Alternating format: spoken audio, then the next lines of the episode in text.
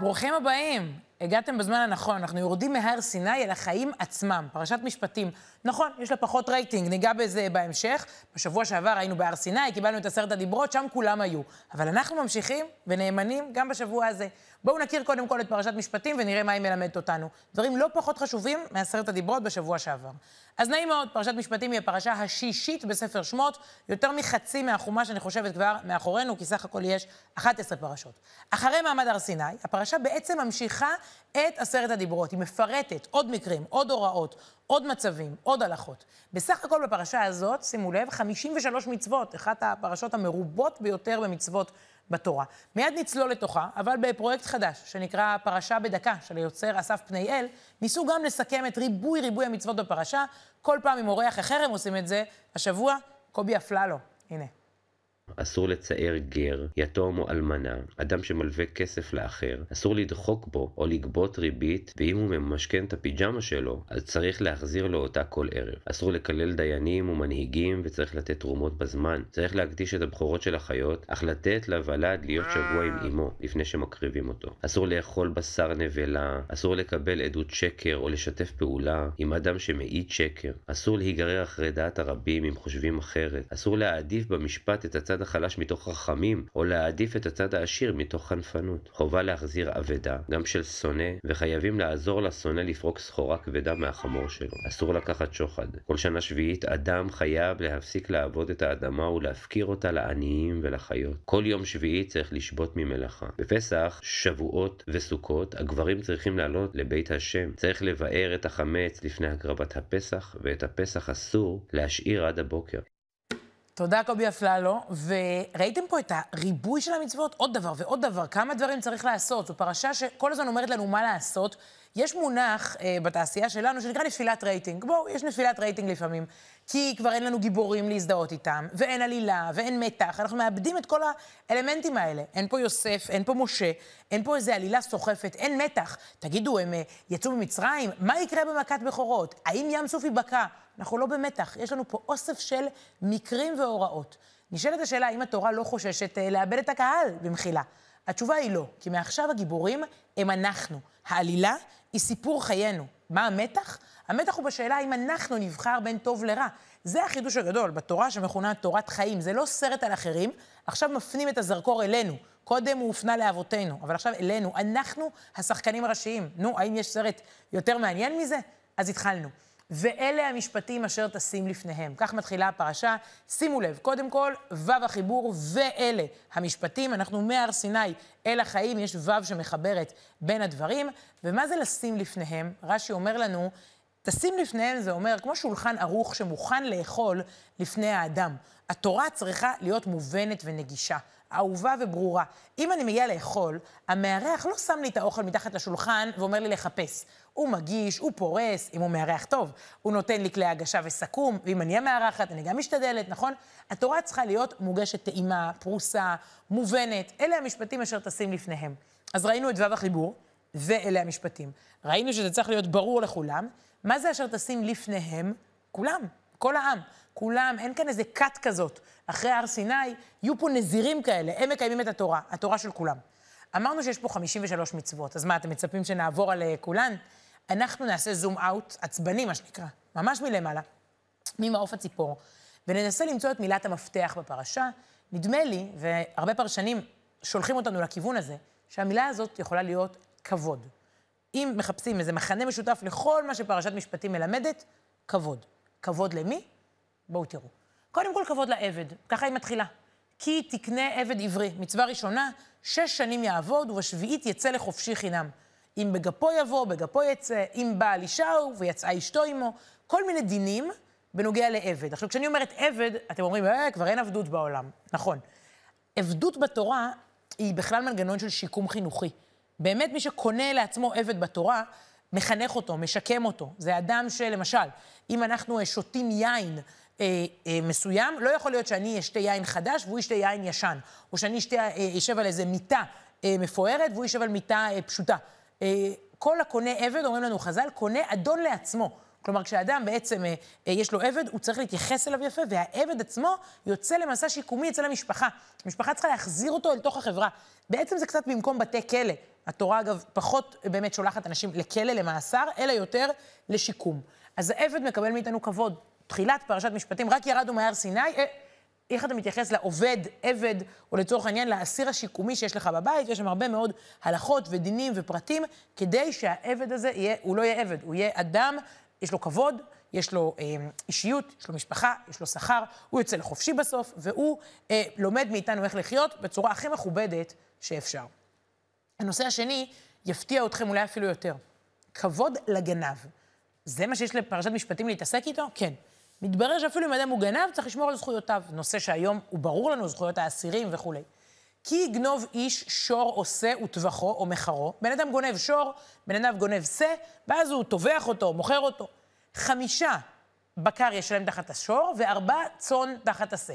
הוא ישלם אה, ח, פי חמש על זה, ופי ארבע על השור, ופי ארבע על השא. עכשיו, אנחנו מדברים על אדם שהרגע גנב.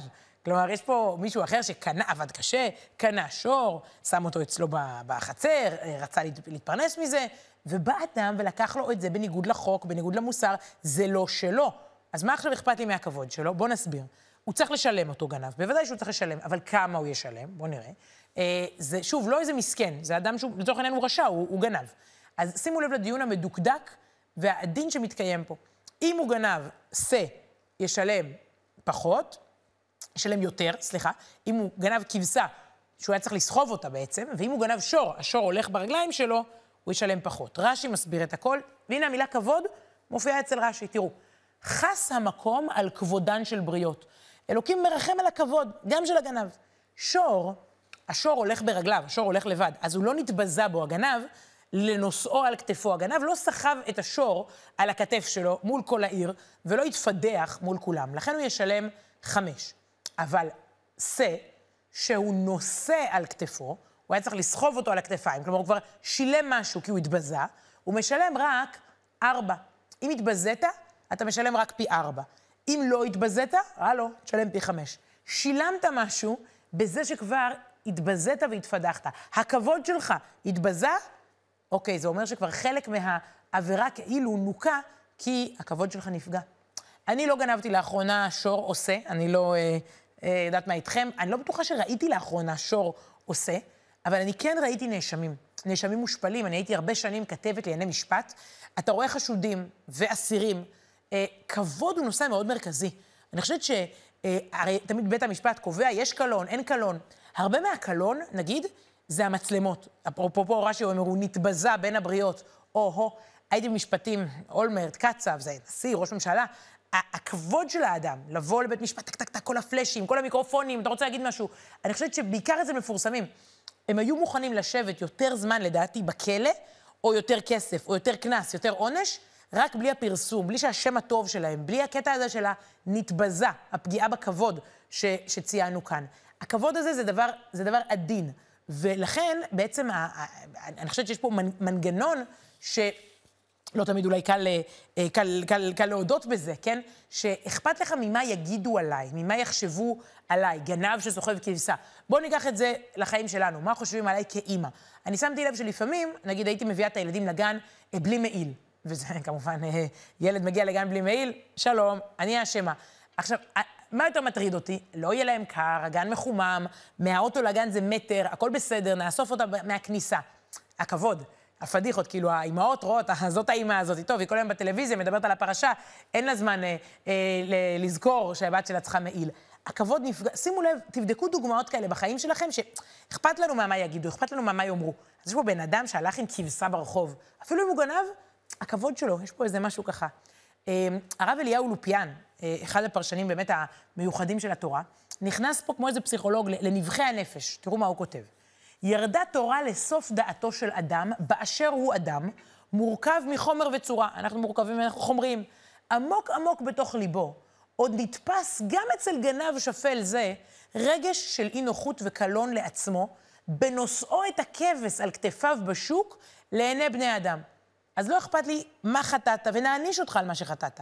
אבל אנחנו מחפשים את צלם האלוקים באדם, את הכבוד כלפי כל אחד. התחלנו בכבוד כלפי עבד, המשכנו בכבוד כלפי גנב, ועכשיו המנה העיקרית, אני חושבת, בפרשה, בתורה בכלל, יש איזו קבוצה, אפשר לקרוא לה קבוצת ה-VIP, האח"מים. גר, אלמנה, יתום ועני.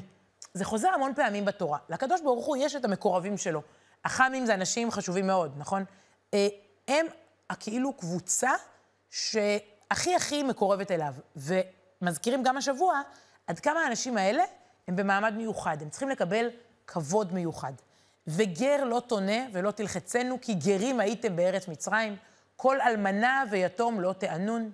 אם ענו תענה אותו, כי אם צעוק יצעק אליי. שמוע אשמע צעקתו. מה זאת אומרת? שוב חוזרים לנושא הכבוד. אלמנה, יתום, גר, עני. הרי אסור, גם אם אישה היא נשואה, אני אשמור על כבודה.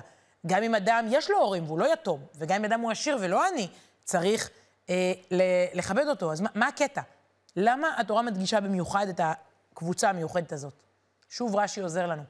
כל אלמנה ויתום לא תענון. אל תענו אותם, הוא הדין לכל אדם, כן? תמיד אל תענו אף אחד. זה לא אומר, אה, היא לא אלמנה, תענה אותה. אלא שדיבר הכתוב בהווה, לפי שהם תשושי כוח, ודבר מצוי לענותם. תשושי כוח. הם, החיים זימנו להם אתגרים יותר קשים. הוא איבד את אבא או אימא, היא איבדה את בעלה, הוא איבד את כספו. הוא חדש כאן, הגר, הוא, הוא, אין, לו, אין, לו, אין, לו, אין לו גיבוי, אין לו אבא ואימא, אין לו, אין לו מתוך העם, הוא חדש. התורה בעצם, עוד לפני שהיה מושג כזה, חברה סוציאלית, או אם תרצו, ביטוח לאומי, זאת פרשת הביטוח הלאומי. פר... ביטוח לאומי, תחז... אנחנו רגילים להגיד את זה ביטוח לאומי. ביטוח, תחשבו על המילה, ביטוח לאומי. הלאום מקבל פה ביטוח. אז לפני 3,300 שנה, התורה דואגת, אתה לא עזוב, אנחנו הביטוח הלאומי שלך. אם נפלת, יש מי שיקים אותך, ילווה לך, יתרום לך. לאורך השנים הפרשנים שלנו מרחיבים את זה. הרבה אנשים מרגישים לפעמים זרים ואחרים. זה יכול להיות עולה חדש. אה, יכול להיות, היה לי לא מזמן סיפור, חברים שלנו אה, עברו דירה, והם קיבלו את הדירה שגרה במשפחה שעלתה מאמריקה. והמים היו קרים, הבוילר לא עובד, והם מתקלחים במים קרים. והם צלצלו לקודמים, שהם שכרו, כאילו, זה הכל בשכירות, הם שכרו את הדירה, הם צלצלו למשפחה האמריקאית שגרה שם קודם, אמרו להם, המים קרים. הם אמרו להם, אה, חשבנו שככה זה בישראל. אז אנשים, שוב, הם עלו בארצות הברית, מאוד מחוברים, מקושרים, אנשים חזקים. עולה חדש הוא אבוד. הם באמת חשבו שהמים, למה לא דאגתם לחמם מים? קצת הזוי? בואו נחשוב עלינו פתאום בארץ אחרת, בניכר. זה יכול להיות תלמיד חדש בכיתה. הוא מגיע לבית ספר, הוא לא מבין את הקודים, את הניואנסים. זה יכול להיות גרוש או גרושה, אנשים שמגיעים לקהילה חדשה, אולי תלמיד עם אה, קושי בקשב וריכוז. כל אחד מאיתנו הוא לפעמים הזר הזה. תיזהר, אל, אל תדרוך. אתה רואה פצע פתוח, תמיד כואב אם אתה דורך, אבל פה אל, אל תיכנס. תראו את העיצוב של הפסוק, יש פה לשון עברית מאוד מאוד יפה, יש פה עומק, תסתכלו איך זה מעוצב. ענו תענה, תסתכלו, צעוק יצעק, שמוע אשמע. אני רוצה רגע שנראה את זה. אם ענו תענה אותו, כי אם צעוק יצעק אה, אליי, שמוע אשמע צעקתו. בעצם אומרים לנו פה, אה, אני רוצה, אה, אה, יש פה כפילות. פעמיים ענו, ענו תענה, פעמיים צעוק, צעוק יצעק, פעמיים שמוע אשמע אה, צעקתו. אה, לפני 160 שנה, רבי מנחם מנדל מקוצק הסתכל על הפסוקים האלה, וניסה לבאר אותם. בואו נראה רגע את ההסבר שלו. הוא מסביר שיש פה איזו כפילות מיוחדת. עוד פעם, ענו תענה, צעוק יצעק, שמוע אשמע. מה, למה פעמיים? התורה, כן, למה להכפיל את הפעלים? הוא אמר, העינוי אצלם מעורר בליבם גם את האיסורים הקודמים. אדם הוא יתום, עינית אותו, הזכרת לו, ליבו בוכה בקרבו, ככה הוא אומר, אם אבא שלי היה חי, האיש הזה גם לא היה פוגע בי. גם האלמנה אומרת, אם בעלי היה כאן, הוא היה מגן עליי. לכן התורה אומרת, ענו תענה, תדע לך, אם אתה מענה אותם זה עינוי כפול. כי אתה מזכיר להם את, ה, את העינוי הקודם. אז ממילא צעוק יצעק. תדע לך שהצעקה שלהם כפולה. ולכן גם השמיעה של הקדוש ברוך הוא כפולה, שמוע אשמע. תדע לך שהאנשים האלה הם לא החלשים בחברה, הם החזקים. הם המקורבים ביותר. שים לב איך אתה מתייחס דווקא למי שנראה לך חלש או, או מוחלש, דווקא אקסטרה כבוד. אז רגע, היינו עם עבדים ועם גנבים, ועם כל מיני סוגים של מאותגרים, אפשר להגיד. עכשיו כבוד שאולי הכי קשה לתת. כבוד למי שאתה שונא. כבוד לאויב שלך. בואו, אנחנו מתנהלים בעולם הזה, אה, לא כולם אוהבים של כולם, והתורה מכירה בכך. כי תפגע שור אויביך או חמורו, טועה, השב תשיבנו לו. כלומר, אתה רואה את השור דווקא של האויב שלך, לך ותחזיר לו. או, כי תראה חמור שונאך רובץ תחת מסעו, וחדלת מעזוב לו, עזוב תעזוב עמו. כלומר, אתה רואה את השונא שלך מתמודד עם, היום אפשר להגיד עם פאנצ'ר ברכב, כן? שוב, השור, אה, שור כמשל. אה, אתה קודם כל עוזר לו, אתה קודם כל משיב את האבדה, את השור אליו. הוא איבד את הטאבלט שלו, בכוונה, אתה קודם כל תחזיר לו. אתה קודם כל תעזור לו להחליף את הגלגל עם כל מה שצריך. אה, זה קשה, למצוא את הצלם אלוקים בשונא שלך, כן? ושוב, אגב, ראינו פה כפילות, תסתכלו שוב על הפסוק, השב תשיבנו. נראה את זה בפסוק השני, עזוב תעזוב, השב תשיבנו. עוד פעם, זה ציווי כפול של עשייה. אתה תעזור ותשיב, אתה תרים, אתה תסייע, אתה תנפח את הגלגל. אה, קודם כל, מה זה המילים האלה? אויב ושונא? אה, טוב, צריך לדעת, יש כזה דבר בעולם, כן? לפעמים מישהו שונא מישהו, אה, אבל אומרים לנו פרשנינו שהמסקנה הכי מעשית, כן? כדי לצאת מהסיפור הזה, זה אי אפשר לצוות אותנו לאהוב אותו. אפשר לצוות על עשייה, וזה כן בשליטתנו. ומתוך העשייה החיובית כלפיו, זה גם יעורר לך את הלב. אה, המעשי חסד כלפי אותו בן אדם, אתה כבר פחות תשנא אותו. זה, אה, ככה לפחות אנחנו מצווים. דווקא אם בן אדם שאני לא בקשר טוב איתו ולא מחבבת אותו, וזה הדדי, כנראה מסתבך, ננסה לעזור דווקא לו, בואו נראה מה יקרה. בואו, יש דוגמאות כאלה מעולם העסקים, או מכל מיני עולמות תחרותיים. זה יכול להיות באוניברסיטה, בצבא, בישיבה, או ב... אה, אה, ב, ב, ב, לא יודעת, בכל תחום, בתקשורת, בברנז'ה. דווקא מי שקצת ככה נראה המתחרה שלך וכולי, תנסה, תראה מה זה עושה ללב שלך. לבוא כלפיו, בדרך כלל גם הלב שלו יבוא כלפיך, וזה מין דרך כזו, טקטיקה, להשכין שלום. דווקא את השונא שלך, דווקא. תחפש לעזור לו ולשור שלו או, לא, או לאייפון שלו. הנושא האחרון, ואולי שוב, אה, אה, אני אומרת על כל דבר שהוא החשוב ביותר, אבל הוא באמת חשוב, כבוד כלפי עצמך. פרשת משפטים מרובה במצוות על האדם עצמו, לא רק היחס להוא והיחס לאי והיחס להם. איך אני מתנהג? איך אני מדבר, איך אני מתנהל בעולם הזה, איזה דפוס של אנשים אנחנו רוצים לראות כשאנחנו יוצאים עכשיו ממצרים ומתחילים אה, אה, לבנות פה בן אדם שהוא לא עבד, הוא בן חורין. אז תראו כמה דברים שבסוף יוצרים את הצלם אלוקים באדם. קודם כל, מדבר שקר תרחק. זה הדבר, אני חושבת, היחיד בתורה שהיא לא אומרת רק שהוא אסור. תתרחק ממנו, תתרחק משקרים. אולי כי נורא קל לשקר, זה, זה רק מילים. אולי זה מדבק, שקר גורר שקר. בוא, תתרחק. אתה רואה שקרים? תתרחק. אה, שוחד. ושוחד לא תיקח, כי השוחד יעוור פיקחים ויסלף דברי צדיקים. שוב, אנחנו בונים פה אלטרנטיבה למצרים, לפרעה, לעבודה זרה. צריך לייצר פה משהו הרבה יותר עם אה, דרך ארץ, עם כבוד. איך אתה מתייחס לאדמה? גם כבוד אפילו לאדמה. והשביעית תשמטנה, זה מה שנקרא שנת אה, שמיטה. ונטשתה, ואכלו אביוני עמך, בשנה השביעית שנת שמיטה, שהעניים יאכלו, שוב, זה כבוד גם להם, וגם כבוד כלפי האדמה של ארץ ישראל. וכמובן, יום מנוחה. ששת ימים תעשה מעשיך, וביום השביעי תשבות. למה? למען ינוח שורך, עוד פעם זה השור הזה, אבל היום זה גם המזכירה שלך וגם הבוס שלך, נחים, וגם חמורך, וינפש בין אמתך והגר. אנחנו דואגים ליום של כבוד האדם. לפעמים אתה רואה אנשים כל השבוע בבגדי עבודה, בסרבל מלוכלך. יצא לי לראות איזה פועל ניקיון בשבת, וואי, איזה מלך. כי כל השבוע הוא בבגדים, סליחה, אפילו בריח, ובשבת, כבוד האדם. שלוש רגלים תחוג לי בשנה. הפרשה מבקשת ששלוש פעמים בשנה נעצור. זה שוב חלק מהכבוד למסורת, לסיפור יציאת מצרים, פסח, סוכות, שבועות. גם זה חלק מתפיסת עולם מכובדת, חגים קדושים. ואנשי קודש תהיון לי, ובשר בשדה טרפה לא תאכלו, לכלב תשליכון אותו. אתם לא אוכלים עכשיו טרפות, נבלות, זרקו את זה לכלב. אתה צריך להיות קדוש אה, אה, מכל מיני דברים כאלה. גם האכילה שלך היא אכילה מכובדת, היא אכילה אה, ככה אה, איכותית או יוקרתית, אם אפשר אה, להגיד ככה. אפילו באכילה אנחנו מתנהגים אה, אחרת. ואולי עוד אה, ככה אה, דוגמה, אה, דוגמה אחרונה. אה, בכבוד הזה שלנו אחד, אה, אחד לשני, אה, אני חושבת שלאורך, אם נסרוק את כל הפרשה, ושוב, לא נגיע ל-53 מצוות, נראה שזה בין הורים לילדים, ובין בעל לאשתו, אה, ובין מגזרים ושבטים שונים באומה, ובין בוס לעובד שלו, ובין העובד בחזרה לבוס, חברה שיש בה כבוד הדדי. הרב יונתן זקס, הרב הראשי של בריטניה, עשה תוכנית לימודים בנושא הזה לבתי ספר בריטים, בדיוק על הנקודה הזאת של רגישות כלפי האחר, החלש, חברה שיש בה חמלה וחסד וסולידריות וכבוד. נדמה לי שזה מתאים לא רק לבתי ספר בריטים בתוכנית הלימודים שלהם, אלא גם אלינו כאן ועכשיו. הנה. Tzedakah is the gift of money or its equivalent. But sometimes that's not what we most need. We can suffer emotional as well as physical poverty. We can be depressed, lonely, close to despair. We may need company or comfort, encouragement or support. These too are human needs, no less real for being untranslatable into the language of politics or economics. And that is what chesed is about emotional support, loving kindness, love as compassion. It's what we mean when we speak of God in Psalm 147 as one who heals the brokenhearted and binds up their wounds. It includes hospitality to the lonely, visiting the sick, comforting the bereaved, raising the spirits of the depressed, helping people through crises in their lives, and making those at the margins feel part of the community.